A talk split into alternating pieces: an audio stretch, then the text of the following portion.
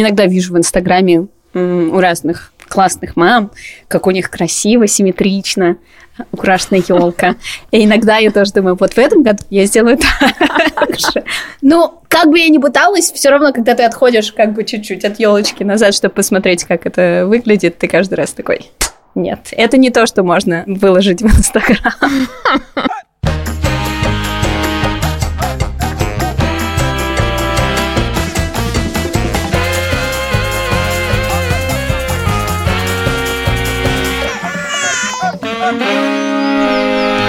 Привет, это подкаст «Сперва роди», подкаст о родительстве, в котором мы не даем советов, только делимся своими историями, тревогами. Меня зовут Шура Охотина, детей, которых мой муж постоянно обсуждает, зовут Петя, ему 15, Тише 13 и Мане 11. А меня зовут Вера Раскина. Моему сыну Леве 4 года и 8 месяцев. Подписывайтесь на телеграм-канал «Сперва роди». Привет, а меня зовут Олег Шмагун. Моей дочери Соне 4 года и 5 месяцев. В отличие от Вована, я прекрасно помню. И сегодня в честь праздников мы записываем выпуск вместо наших мужей. И как раз про праздники. У нас, например, уже вовсю готовится Рождество. Мы будем, видимо, самые первые. У нас тоже. Почему это вы самые первые? Мы уже венок на дверь повесили. А, простите, простите. Поливанов уже елку купил. Привет, это Саша из подкаста «Новая волна». У меня действительно есть елка, и даже есть не какая-то маленькая история про нее. Самая бесячая в елке – это то, что ее нужно поставить во что-то так, чтобы она не падала. Естественно, когда к нам приехала большая двухметровая 2,15 елка, выяснилось, что под нее у нас есть маленькая-маленькая подставка, которая вообще-то рассчитана на бревна поменьше. Я думаю, подставку найти очень сложно, надо куда-то идти, всунем сюда. Значит, всунули ее в маленькую подставку, подставка скрипит, но стоит. И я говорю моей жене Тане, все нормально, пусть постоит. И ухожу на работу. Как выясняется потом, через 20 минут елка падает. Животные дома в панике, непонятно, где искать подставку. В общем, наша елка провела три дня в горизонтальном положении, пока, наконец-то, случайно я шел мимо елочного базара и купил там подставку побольше. Теперь она стоит, красивая, классная. Ребята, кто в Риге, приходите в гости. Блин, в такие моменты я чувствую себя просто горе матерью, потому что, а, несмотря на то, что у нас тут в полном разгаре все, у нас на самом деле в Америке нон-стопом начинается с э, Хэллоуина. В середине сентября все магазины, значит, там полно мерча для Хэллоуина. И, короче, вот полтора месяца происходит полное безумие. Каждый раз ты заходишь в магазин, и там дети, они постоянно что-то просят. Ну, Соня, кстати, еще не знала, что такое Хэллоуин, поэтому она ничего не просила. Не знала, что просить. Да, да. Но потом, кстати, мы купили ей платье Эльзы в самый последний момент. Но это было просто идеально, потому что Соня обожает Frozen, и она так радовалась этому, этому платью, это было Вообще, это было прекрасно. Лева оделся детективом Пату из книжки Тату и Пату на Хэллоуин. И ты, наверное, сто процентов сама этот костюм придумала. Ну, там, слава богу, не так много элементов нужно было. Главное, это надо было шпионский плащ. И Лева сказал, что ему вот нужен плащ, и я стала показывать ему всякие в онлайн-магазинах варианты, и он говорил, что все не то, а надо с очень широким воротом, с которым можно поднять. Это было проблемой. Но мы нашли такой плащ. На самом деле, я говорила о том, что тут нон-стопом эти праздники, праздники. И после того, как закончится безумие, связанное с Хэллоуином, сразу начинается День благодаренческое безумие. И потом, как только прекращается это, тут же начинается Рождество. Во всех магазинах ты ходишь под Jingle Bell, там миллион всяких украшений для дома, венков, елок, все что угодно. Но я, как отвратительная мать, я еще ничего Лева написал на днях э, письмо Деду Морозу. У нас тоже нет елки, ничего, но у нас есть письмо Деду Морозу. Не то, чтобы он сам его написал. он написал там букву «И». Я не помню вообще в каком слове. По-русски?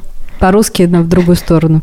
Вот. Ну, я он попросил написать «Дед Мороз, э, принеси мне Тобот Шаттл, Вот, и потом я сказала, надо подписать, что это от тебя, напиши сам свое имя, Лева.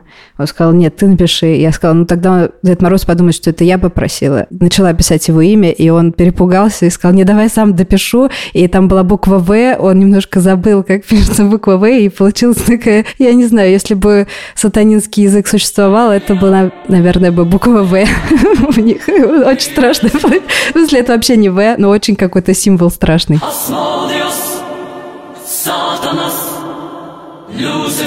Попросил повесить это на окно, чтобы Дед Мороз увидел. И вот оно висит на окне, это послание. А как у вас с адвент-календарями? Тут на самом деле никакого особо Нового года нет. Тут Ханука, главный праздник в Израиле. Но все-таки где-то есть новогодние ярмарки. Тут вообще Новый год называется на иврите Новый год потому что русские тут справляют его в основном. Юра там нашел адвент такой прямо из какого-то советского детства, такую картонку, в которой внутри маленькие шоколадки. Я очень долго пыталась объяснить Леве, как работает адвент-календарь. Он вообще не понял, ну или не захотел просто играть по правилам, Открыть поэтому он... Все.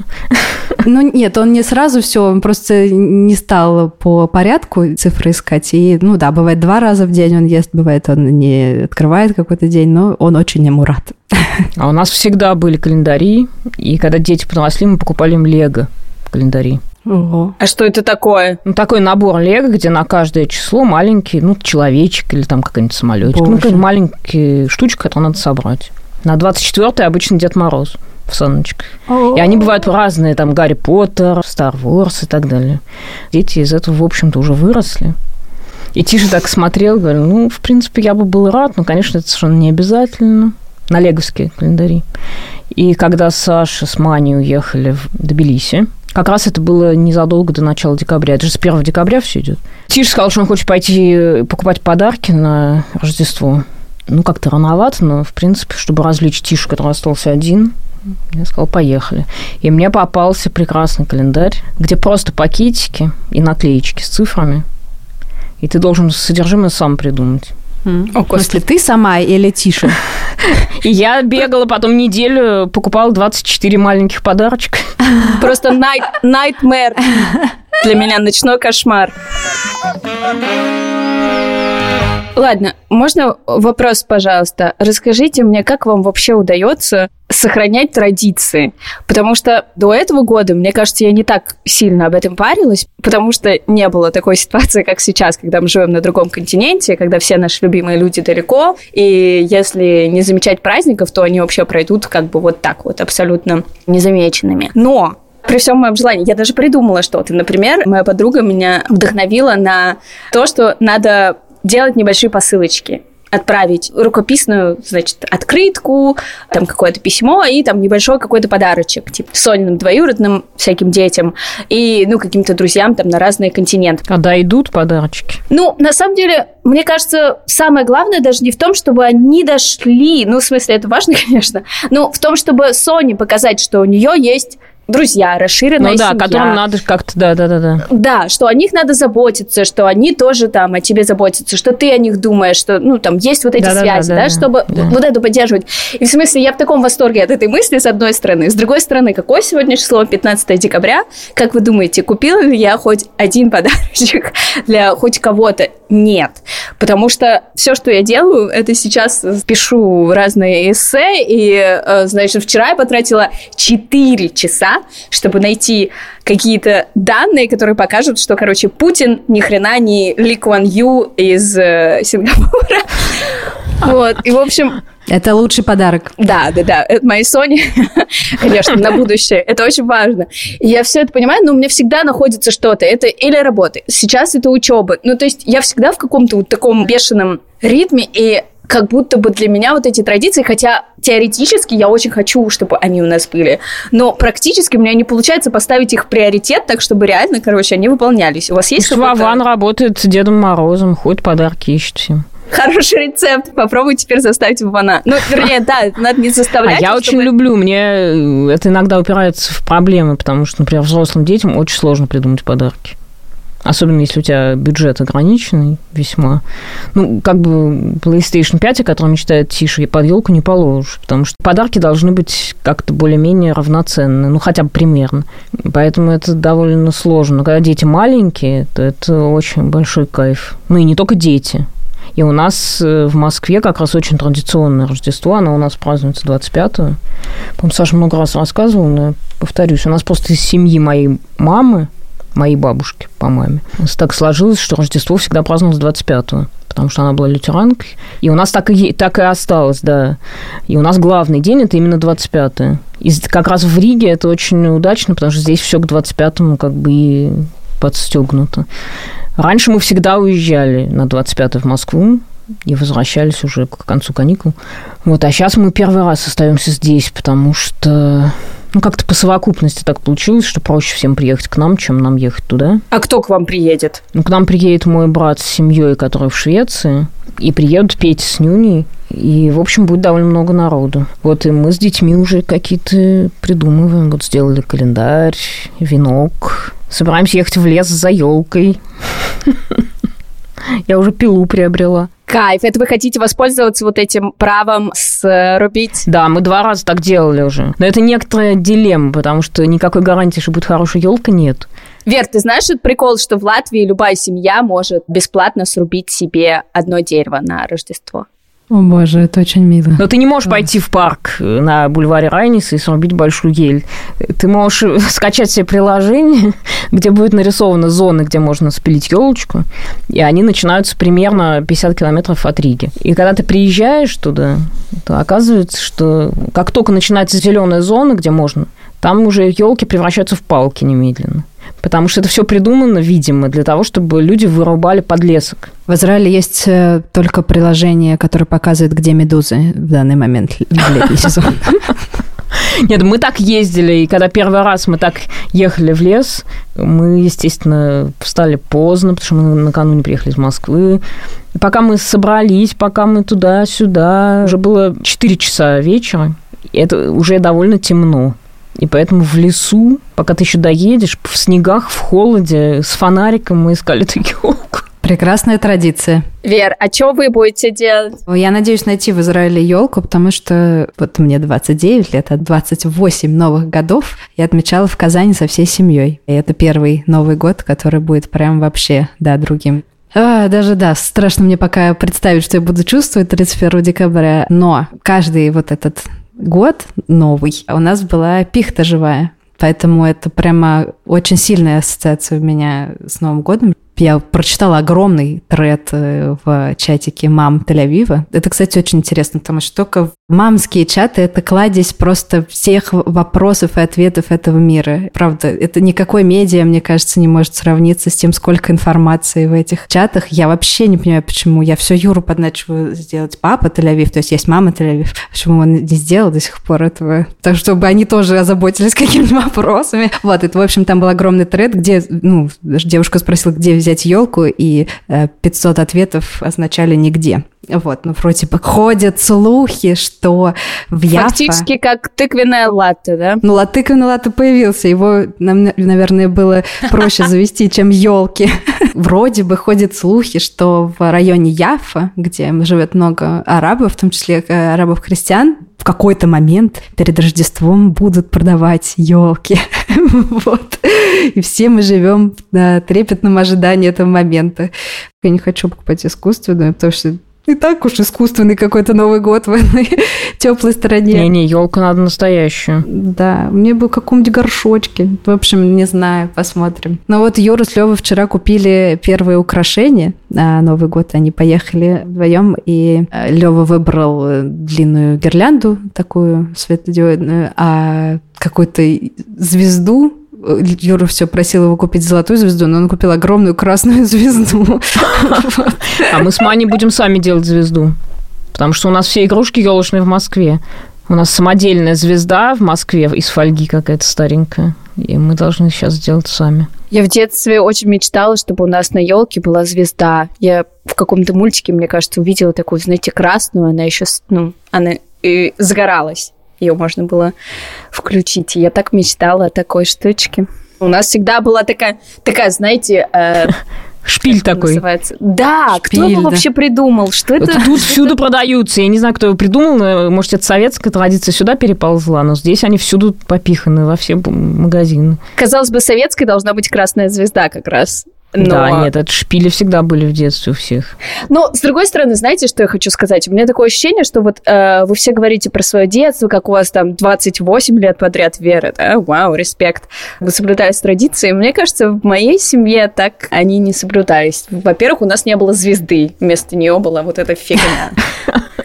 Во-вторых, Ой, я помню, в какой-то момент я была дико возмущена, когда родители вместо того, чтобы, как обычно, положить подарки под елку, чтобы мы с утра их нашли, а мой брат конючил, нет, давайте подарим в 12 часов. Видимо, наслушался у своих друзей, что кто-то так делает. И мои родители пошли у него на поводу и подарили нам подарки в 12 часов в ночь. И мне кажется, я была травмирована этим событием. До сих пор не могу оправиться. Да, Нет, это в этом это и есть традиция, потому что когда вот такие вещи, которые всегда происходят одинаково, даже какие-то глупые, неважно, там, сколько их, когда они нарушаются, детям обычно очень тяжко. И поэтому как раз в этом году здесь мы действительно первый раз на празднике не в Москве. А я еще вспомнила про повторяющуюся традицию. Вот когда мы отмечали у родителей моих в Казани Новый год, там у них в квартире есть камин. Вот, и каждый год, э, мы, ну вот начиная с моего младшего брата, ему клали всегда подарки от Деда Мороза в этот камин, и Леве тоже, когда он начал что-то понимать, тоже начали класть в камин. И он в этом году как-то это вспомнил, мы не то чтобы говорили об этом, начал переживать, когда он написал это что письмо у вас нет Деду камина. Морозу. Да, да, да, он такой, так, а как, куда, куда он положит подарок? На, я понял, и он подбегает и говорит, вот, в духовку, он положит его в духовку. Вот. Теперь нам придется запихнуть подарок руки в духовку. Блин, ну, ну круто, что он сам это придумал, и вам не пришлось. Да, да, он решил этот вопрос. А Маня решила проявить инициативу. У нас тоже э, игрушки елочные, все традиционно, какие-то старинные еще и все. И всегда как-то, ну, более-менее похоже наряжается елка. И всегда это считал, что делает папа мой дети достают игрушки, что-то наляпывают, потом приходит папа, все вешает как надо. А потом папе надоело это стал делать я. А тут Маня говорит, а давай мы нарядим елку совсем не так, как обычно. Ну, у нас же нет игрушек, нам надо какие-то другие. И Маня сказала, что она хочет такую елку, как она сказала, красивую. Ну, не разнообразную, тут гусь, тут яблочко, а одинаковые шарики, как-то симметрично развешенные. Я решила, что пусть так и будет. Мы пошли, купили одинаковых шариков. Но мы еще не купили елку. Я буду выступать в роли человека, который не понимает, как сохранить традиции, потому что я иногда вижу в Инстаграме у разных классных мам, как у них красиво, симметрично украшена елка. И иногда я тоже думаю, вот в этом году я сделаю так же. Ну, как бы я ни пыталась, все равно, когда ты отходишь как бы чуть-чуть от елочки назад, чтобы посмотреть, как это выглядит, ты каждый раз такой, нет, это не то, что можно выложить в Инстаграм. Мне вспомнилась сцена из Гринча. Там есть просто как раз эта проблема Рождества, что есть семья, у которой так скромно живет, они, ну вот как раз семья девочки главной героини, они так стараются красиво украсить дом, а рядом живет соседка, у которой такой, я до сих пор помню, с детства меня поражала эта сцена, потому что у нее был такой пулемет, который стрелял этой гирляндой, светящейся на дом. И вот они выходят, и она так уделала их, и они такие грустные зашли. У детей есть еще такая тема, что они где-то к началу декабря начинают говорить, что все, надо создавать рождественское настроение. И они начинают смотреть «Один дом», «Гринч» и все такое. Я просто предприняла попытку показать Леве Гринчи, потому что я обожаю этот фильм, и Юра его, оказывается, не особо смотрел. И Лева на третьей минуте сказал, что ему очень страшно, и мы выключили. Принстон – это вообще не только университет, но и небольшой городок, где живут довольно состоятельные американцы. И вот все то, что мы видели только в кино, про то, как украшают эти огромные дома, здесь это все видно вживую. Сначала мы это видели на Хэллоуин. Там небольшая улица, которую перекрывают машины. Автомобильное движение там перекрыто. И там ходят просто толпы детей. И те люди, чьи дома выходят на эту улицу, они реально заморачиваются. Мы там идем, и вдруг мимо нас пролетает какое-то привидение, которое еще при этом смеется, так И это все сделано просто вот этими местными жителями, которые заморочились и украсили свои дома. Кто-то там построил, типа, знаете, целое логово какого-то паука. Вот как раз у, у, у людей есть время, у людей есть деньги, у людей есть красивые дома. Олесь, тут дело не во времени, а в приоритетах. Наверное. Тебе не так важны пауки, как важны твои эссе. Да нет, я просто хочу, чтобы у меня все было нормально. И эссе, и, Пауки. значит, и традиции, да. Я думала, что в Израиле не справляют Хэллоуин, потому что тут есть э, Пурим, праздник еврейский, где все наряжаются и так далее. Это в феврале-марте где-то происходит. Но потом выяснилось, что в Израиле все-таки сильная какая-то американская культура тоже присутствует, то, что, возможно, у многих родственники там живут, и как-то, ну, есть, в общем, вот во многом отражается это. И за несколько дней до Хэллоуина начало тоже происходить сумасшествие полное а, во всяких, опять же, там, родительских, кстати говоря, израильских такие группы. Это parents, типа, там, Тель-Авив, а русскоязычные – это мама Тель-Авив. Начали появляться карты каждого района, где как раз можно ходить и клянчить конфеты, и люди начали украшать эти тоже входы в свои дома. И Лева начал тоже заряжаться этим, тоже начал хотеть вот что-то по костюм думать и так далее у нас есть небольшой чатик местных друзей. Мы за два дня как-то организовались все и сделали сами удивились, какой классный праздник. Это я просто к тому, что я в целом, по дефолту, я обожаю праздники, обожаю к ним готовиться, и обычно я действительно заморачиваюсь. Но да, вот я помню подкаст году- про твои дни рождения. это как раз был, да, тот самый последний подкаст перед началом войны, да. А Вот, но в этом году, да, у меня совершенно не было сил на вот это все, на все эти даже поздравительные видео. Я не знаю, наверное, большинство людей в этом году даже днем рождения мне было тяжело поздравить. Ну вот Хэллоуин был тем самым неожиданным праздником, он для не то чтобы важен там для нас, наших традиций семейных, точно нет, это просто был повод, который вдруг поддержал несколько человек, и он буквально там за день-два превратился в какое-то классное воспоминание, в общем, событие, которое Лева точно запомнил, настолько запомнил, что уже я не могу больше. Так неожиданно Хэллоуин станет э, главным праздником для Лёвы. В целом это ну, симптоматично для этого года. Я в целом не удивлюсь, если это станет главным праздником. Не знаю, я когда думаю про Новый год, мне так грустно, потому что, ну вот я вам рассказывала пару травматичных историй про то, как э, в моей семье традиции нарушались. И мне было от этого грустно. Я думала всегда, ну вот, я создам вокруг Нового года какие-то традиции для своих детей. И, например, у меня была такая идея, что надо из каждого путешествия привозить елочную игрушку какую-то.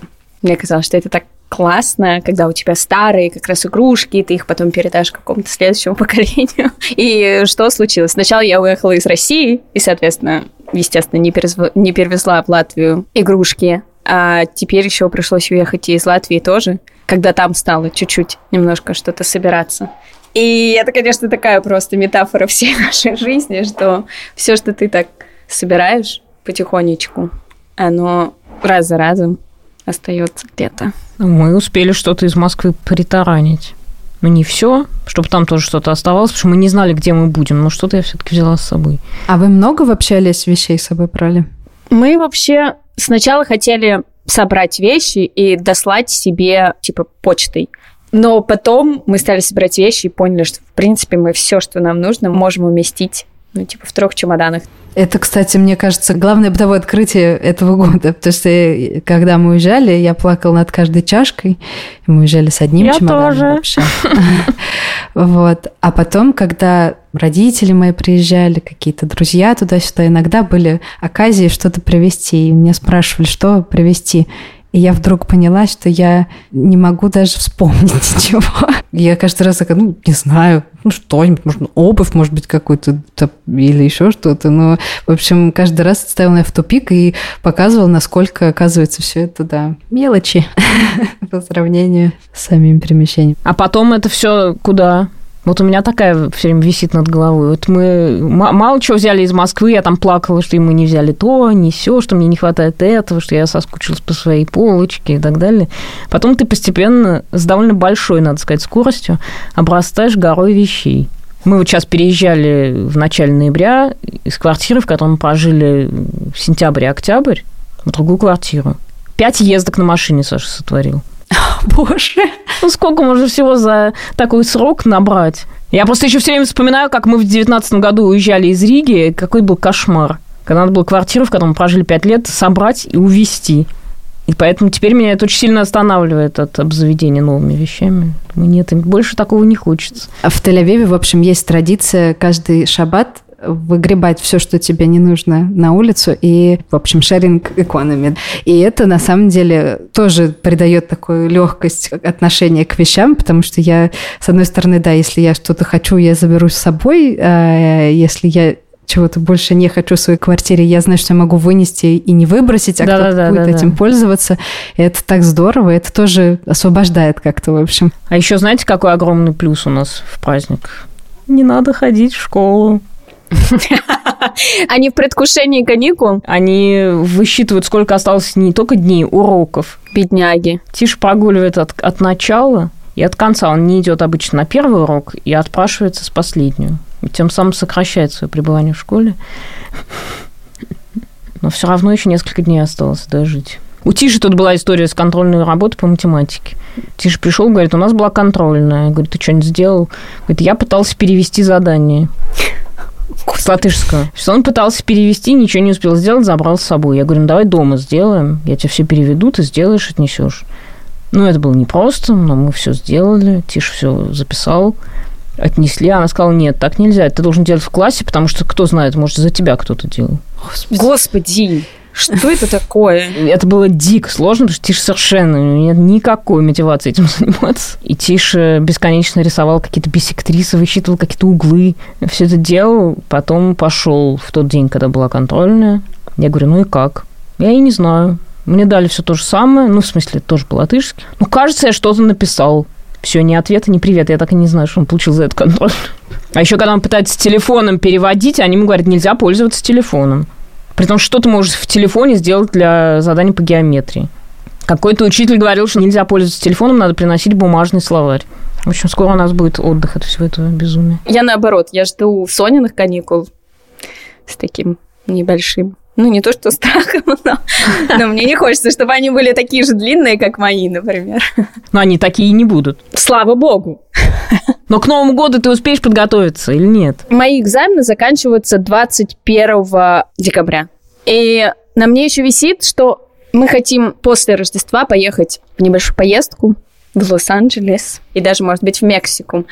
Это классно, и мы так этого хотим, но для этого нужно сесть, типа выбрать билеты точно, написать моей однокурснице, которая, собственно, там живет, к которой мы поедем в гости, точно договориться о планах. И я всегда думаю, сейчас я допишу хотя бы вот это эссе, и потом я напишу. И так уже прошло три дня, и я даже боюсь сейчас открывать снова эти сайты с э, билетами, потому что я боюсь, что цены уже возросли. А ты знаешь, тут была очень смешная история с билетами. Так. Наши родственники разнообразные покупали заранее билеты из Италии и из Швеции сюда. И они спешили, потому что вот билеты дорожают, их не остается, перед Рождеством будет вообще дурдом, в 10 раз дороже. Все, все затарились билетами, все придумали, кто где будет жить, что-то нас снимали. А потом один наш приятель говорит, слушай, тут билеты по 15 евро из Италии. Я, пожалуй, приеду к вам на Рождество. Я говорю, как по 15 евро? А говорили, что все будет здесь. Открываю. Реально, все билеты просто как в обычное время, совершенно не рождественское. Ждем. Так что имей в виду. Надеемся. Не знаю, я еще про Соню думаю всегда, что мне кажется, раньше я сильно романтизировала вообще и иммиграцию, и вот эту вот возможность путешествовать, видеть новые места. А когда сейчас, собственно, у нас все это есть, ну, вынуждена, наверное, не столько по выбору, я смотрю на Соню, и я вижу, что, во-первых, она устает во всех поездках. Во-вторых, мы устаем. В-третьих, это всегда выбор между традициями и чем-то новеньким. Вспомните рассказ про Юру с Левой, который хотел ходить только на руках в Тбилиси. Да, у нас тоже были такие моменты. Да, но в этот как раз раз, когда мы ездили в Тбилиси, это помимо того эпизода с руками, это был первый день, и как раз вот адаптация. В целом это была хорошая простая поездка. Она была сложнее, чем вдвоем, но ему было интересно, он очень радовался там друзьям и всем встречам и до сих пор вспоминает. А в следующий раз, если мы куда-то поедем, очень бы всем нам хотелось поехать туда, где есть снег, потому что здесь снега в Ригу. нет. И это тоже... Да. У нас такое первое путешествие было в Берлин отсюда, когда мы сюда приехали. Сначала как-то было очень грустно в Риге. Ну, вот первое время непривычно, грустно, что не в Москве. И я поняла, что зато мы можем путешествовать, потому что это несопоставимо дешевле, чем из Москвы. И мы поехали, я с тремя детьми, на автобусе в Берлин к нашим родственникам. Вау. Экстремалы. 20 с лишним часов. Но всем очень понравилось. Мы потом это повторили. Потом появились самолеты дешевые из Риги в Берлин, и мы уже летали. Но два раза на автобусе мы ездили. Это было вот и смелые классно. люди. Потому что мы сейчас смотрим на билеты на самолет с пересадкой типа два часа где-то и думаем, ой, как же мы там будем? А потом я себе говорю, господи, да что ж такое? Садишься и летишь. Ну, да, типа, а чё? ребенок поспит. Ну да, про путешествие из эмиграции, по крайней мере, в первый год, это все равно странное ощущение. То есть, с одной стороны, да, то, что Шура говорит, о, класс, есть вроде возможность куда-то поехать, и она такая, как никогда простая. С другой стороны, может быть, хватит уже перемещаться. Иногда думаешь так про себя. Может быть, просто на одном месте посидеть, попривыкнуть, что оно вот здесь есть. Вот это, конечно, но за снегом хочется куда-то съездить. То, что все книжки, которые читает Лёва, какие-то по поводу Рождества и Нового года, там всегда фигурирует снег как важная часть. И он, не знаю, помнит ли он, скучает о нем, но как именно новогодний ритуал увидеть его. Это классно. Хотя я не, не то чтобы скучаю по вот тому, как надо одеваться, вот это все выходить. Одевать Леву. машину. Одевать Леву. Да, в первую очередь я не скучаю по этому. Мы живем не так близко к морю, а иногда забываем, что оно здесь есть. И вот я недавно выехала на самокате на набережную, ощутила этот запах моря. И это запах такой, когда ты приезжаешь куда-то на отдых, оно очень, ну, в общем, меня где-то в голове очень проассоциировалось с этим, вот когда ты только приехал куда-то, вдруг вот после холодного места на море,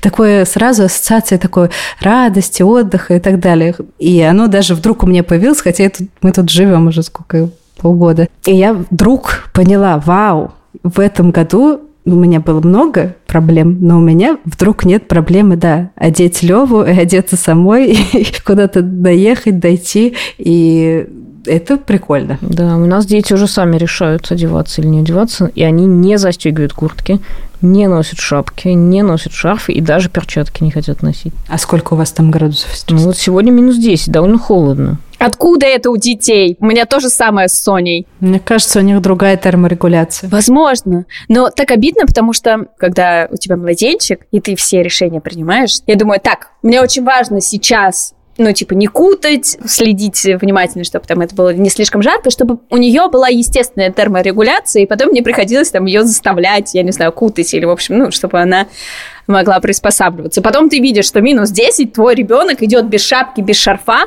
и ты да. понимаешь, что ему все равно холодно. Не может быть ему не холодно. Да нет, и... им не холодно, Олесь. Он же взрослый ребенок, он холодно, может застегнуть куртку, почему нет? Но, видимо, все-таки у нас разного возраста дети, потому что вот это ровно тот эпизод, который как с Левой случился в Тбилиси, когда он не хотел идти ногами, вот так же не хотел одеваться. И я всегда тоже так вроде стараюсь думать, что раз он не одевается, значит, ему не холодно. Но он продрог, он не двигался, потому что мы его несли. И я ему все время говорил, Лева, ну потрогай, смотри, ты весь холодный. Я говорил, нет, нет. И потом больше плакал, больше от того, что ему холодно, но он не хочет это признавать. Это ужасно, бедный человек. Получается, все это обман. При том, что дай детям больше свободы, и они будут принимать более взвешенные решения. Это все ну, возможно, 13 лет, возможно. Петя в Москве звонит мне вечером, я очень замерз. Я говорю, а в чем ты ходишь? Говорит, ну, в той вот куртке, ну, в которой он ходил, когда мы приезжали в Москву в ноябре. Я говорю, а что ты зимнюю надень? А это разве не зимняя? Я говорю, Петь, ты не, ну, такая обычная просто куртка, без подкладки, без всего просто. А Петь как-то забыл, что бывает смена гардероба на зимний. Как бы он отвечает сам за все и все делает, и когда надо к концерту рубашку, он сам себе гладит и все. А про то, что просто бывает другая форма одежды, он как-то забыл. Очень был рад этому. Вот, а потом психологи говорят, не контролируйте детей, не давайте советов, они сами все знают. Тут тоже была очень смешная история про то, как я... Я отключилась, я перестала петь вообще как бы контролировать как-то. Потому что он настолько долго уже сам там живет, что все в голове... Ну вот как, Вера, ты говорила про чашечки, да? Что привести, mm-hmm. ты начинаешь немножко забывать. Ну, ты как бы не можешь параллельно держать в голове другую жизнь во всех ее мелочах. Но поскольку там Петя, то какое-то время я держала. Когда у него был концерт, я ему напоминала, что надо приготовить рубашку, там, погладить, то все. А потом я про это как-то уже перестала думать. И тут Петя, ну, Петя мне все время сообщает какие-то свои планы. Говорит, вот будет концерт, концерт. Ну, будет и будет. В субботу концерт. Я, честно говоря, немножко про это забыла. Петя звонит и говорит, знаешь, я в школе приехал на концерт и понял, что я надел рубашку, которая мне мала. Петя играть на виолончели, играть в рубашке, которая мала, довольно неудобно. Я решила позаботиться. Я говорю, слушай, давай придумаем сейчас какого-нибудь курьера пришлем с рубашкой. Петя говорит, никто не найдет правильную рубашку. Это все бессмысленно. Придется играть так. Я смирилась, повесила трубку, почувствовала себя плохой матерью по-настоящему. не позаботилась, он проверил, какая... Причем я же все-таки забочусь. Я ему накануне, там, месяц до того прислал новую рубашку черную, которую надо на концерт. Ну, чтобы была я хорошая, новая, которая не мала. А у него они просто рядом висят в шкафу. Все. Три рубашки. Но он схватил какую-то. Оказалось, что так, которая ему мало. Я, значит, думаю, вот плохая мать. Ребенку будет неудобно концерт играть из-за меня. Через полчаса звонит. Говорит, ты знаешь, я переоделся. Я говорю, как? Оказалось, что их везли в другую школу выступать. Везла их мама одной из э, выступающих. Они в ансамблем играют. И они проезжали мимо дома, и Петя сообразил, что можно остановиться, сбегать, переодеться. И припарковались у дома, Петя быстро нырнул, переоделся, сел обратно, и они поехали дальше. Так что вот, видишь, к чему неконтроль приводит. Что сами научаются разруливать ситуации. И у нас был недавно смешной разговор с моей мамой. У нее, значит, есть я с Соней, и есть мой старший брат, у которого две дочки. И у нас очень разные подходы к воспитанию. И моя мама рассказывала, как ей тяжело, особенно потому, что контра- контраст очень большой, что она приезжает к нам, и Соня купается в Балтийском море, которое там, в ноябре. 15 градусов. Ну, примерно, да, в мае. А потом она приходит в семью моего брата, и там кутают детей. И нигде она не может сказать, и ей не там некомфортно, ни здесь некомфортно, и особенно на этом контрасте еще больше тяжело. Нет ли у вас проблемы с тем, чтобы праздновать, потому что праздник это все время радоваться, а тут как будто бы меньше этого запала радоваться в этом году? У меня наоборот, мне праздники легче, потому что как раз э, на празднике можно отвлечься от обычных каких-то мыслей жизни, именно сосредоточиться, ну вот ну, смешно сказать, ну вот я делала, собирала детям этот календарь. Мне было приятно и весело это делать. Ну, я согласна, да, мне тоже это поддерживает всегда. Ну, принимать гостей, готовить какую-то еду, это всегда как-то... Тем более, что ну, нам повезло, что у нас так получится. Наверное, если бы мы были одни, это было бы совсем не то. А так как-то получается, что к нам столько приезжает людей, что у нас будет... Дети уже даже немножко напуганы. Как у нас будет дурдом? Я говорю, у нас в Москве всегда дурдом будет, как обычно как раз. И это как раз отвлекает, наоборот. Я уже даже скорее заранее боюсь, что будет после этого что все это закончится, все уедут, ну, надо опять идти в школу, и вот эта обычная непонятная жизнь какая-то. Я просто как раз подумала, что в этом году мы никогда не праздновали Хануку, ну, то есть иногда, может быть, мы э, в Казани там как-то зажигали свечки, потому нам главная традиция – это поставить у окна подсвечник. Семисвечник, да. Да, да, семисвечник, и каждый день э, зажигать по новой свечке в течение недели. И тут я подумала, что в этом году мне как-то, наверное, очень в тему такой праздник э, провести, э, где не требуется от меня прям как-то готовиться и праздновать. Это неделю, во-первых, это так размазано. Mm-hmm. Есть какой-то как раз понятный очень ритуал, очень светлый такой, потому что, да, ты вот зажигая свечку, ставя ее на окно, несешь как бы свет, показываешь, что во всех домах есть какой-то свет, и он какой-то такой, в общем, в этом году как будто больше мне подумал, что как будто более нейтральный, потому что у него, опять же, наверное, нет для меня ассоциаций каких-то сильных. Да-да-да, нет нарушений. Новым годом, да, да, поэтому, да, как и в случае с Хэллоуином, я вот скорее его жду, потому что Нового года я прям не знаю, чего ждать. Посмотрим как это все пройдет. Я согласна, на самом деле, но я поняла, что у меня это как-то вообще не отрефлексировано. У меня какие-то есть две жизни. Одна здесь и сейчас. Там в Принстоне я учусь, у меня есть какие-то э, тут там друзья, дела и занятия. Но и постоянно на втором уровне есть другая жизнь, где я провожу время там в чатах с друзьями, где мы обсуждаем только то, что происходит на Украине и в России. И в любой момент, когда ты не так занят делами, у тебя всплывает это второе. И и я поняла, что у меня это происходит, и мне надо, наверное, уже какое-то, ну, не знаю, принять какое-то решение. Как-то это осмыслить, типа, я живу здесь и сейчас, несмотря на то, или там что. А ваши дети вообще скучают? Наши бунтуют, я бы сказала. Тише требует отправить его в Москву. Тем более, что там живет Петя. Маня еще туда-сюда, а Тише прям очень недоволен. Лева, у него было два этапа. Первый этап он спрашивал, почему мы уехали. И я сказала, что в России небезопасно сейчас. Вот. И это его устроило как ответ. Второй этап был недавно такой интересный эпизод был. Мы ехали на велосипеде из садика домой, и он вдруг мне поворачивает на дорогу, полускверик такой. И он говорит, остановись, пожалуйста, срочно остановись здесь.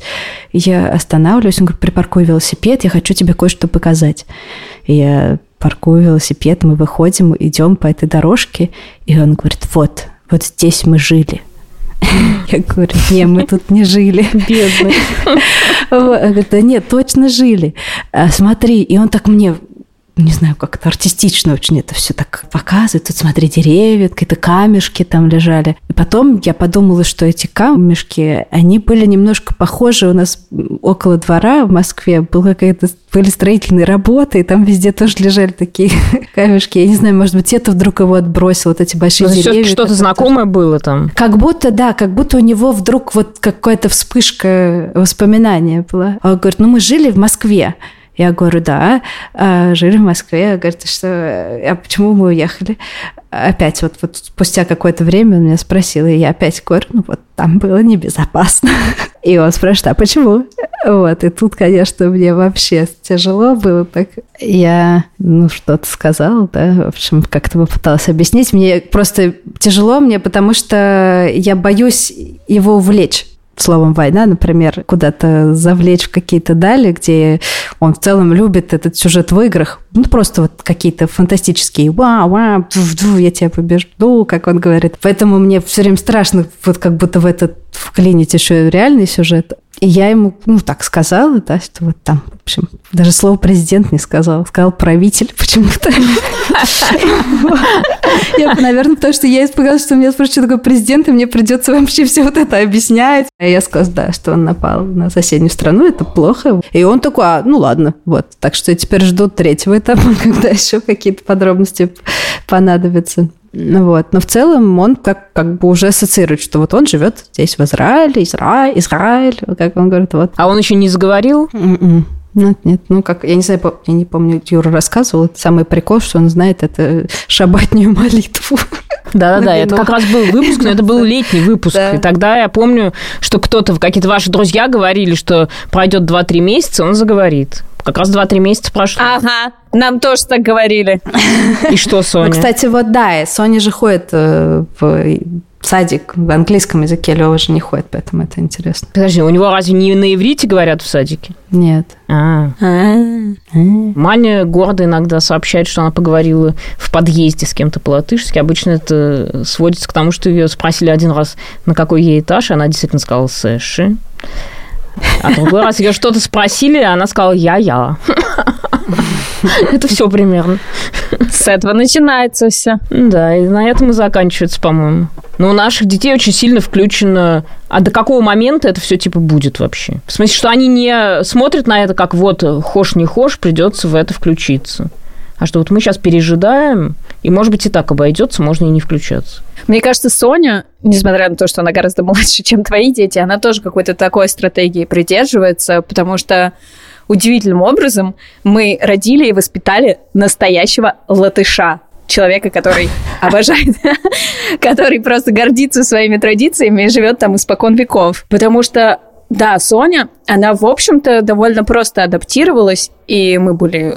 Это было большое облегчение, что она там довольно спокойно идет в детский сад, я забыла, ну, у нее там какая-то русскоязычная девочка есть, да, потом? Нет, у нее в группе все говорят только на английском. У нее учителя говорят только на английском, и все дети. Но есть в младших группах русские дети, и Соня, да, она построила себе русскоязычную коалицию. И, в принципе, отказывается, ну, по крайней мере, с нами она отказывается принимать мысль, что люди могут говорить на каком-то другом языке. И она очень часто ни с того ни с сего, причем начинает вспоминать про Ригу или задавать вопрос, а когда мы поедем в Ригу? И вдруг начинает, знаете, плакать. И я даже не могу до конца Ого. понять, что это такое. То есть это реально она начинает плакать, или она как бы начинает себя накручивать, типа, когда угу. мы поедем в Ригу, и чтобы мы как бы прямо сейчас поехали, она начинает как бы давить Боже. слезу. Угу. То есть да. она как бы этого ждет прям. Она ждет. Причем у нее здесь есть друзья, мы постоянно ходим в гости. Я очень довольна тем, что у нее на самом деле здесь довольно большой круг общения. Ну, как именно детей ее возраста, да, и мне, для меня это очень важно, но она, несмотря на это, все равно считает, что как бы мы живем в Риге. Она там... про Ригу, когда говорит, когда мы поедем в Ригу, она что-то конкретное вспоминает или просто, просто в Ригу? Да, там мои друзья. Она вспоминает Марусю Поливанову, которая не совсем ее возрастная категория все равно. Но вот у нее есть подруга в Риге, Маруся. Нет, но у нее еще есть детские садовские подруги, и Моника, и София. При том, что Моника, ее вот такая самая ближайшая подружка из детского сада, она даже больше не живет в Риге. То есть я на самом деле я удивлена тем, как она привязана к этому городу. Слушай, ну она там всю жизнь прожила, что ты хочешь? Ну, как всю жизнь? Во-первых, сколько... Как так сколько... всю жизнь она там всю родилась? Жизнь. Алло. Кажется, вывести в Москву вам и не удалось.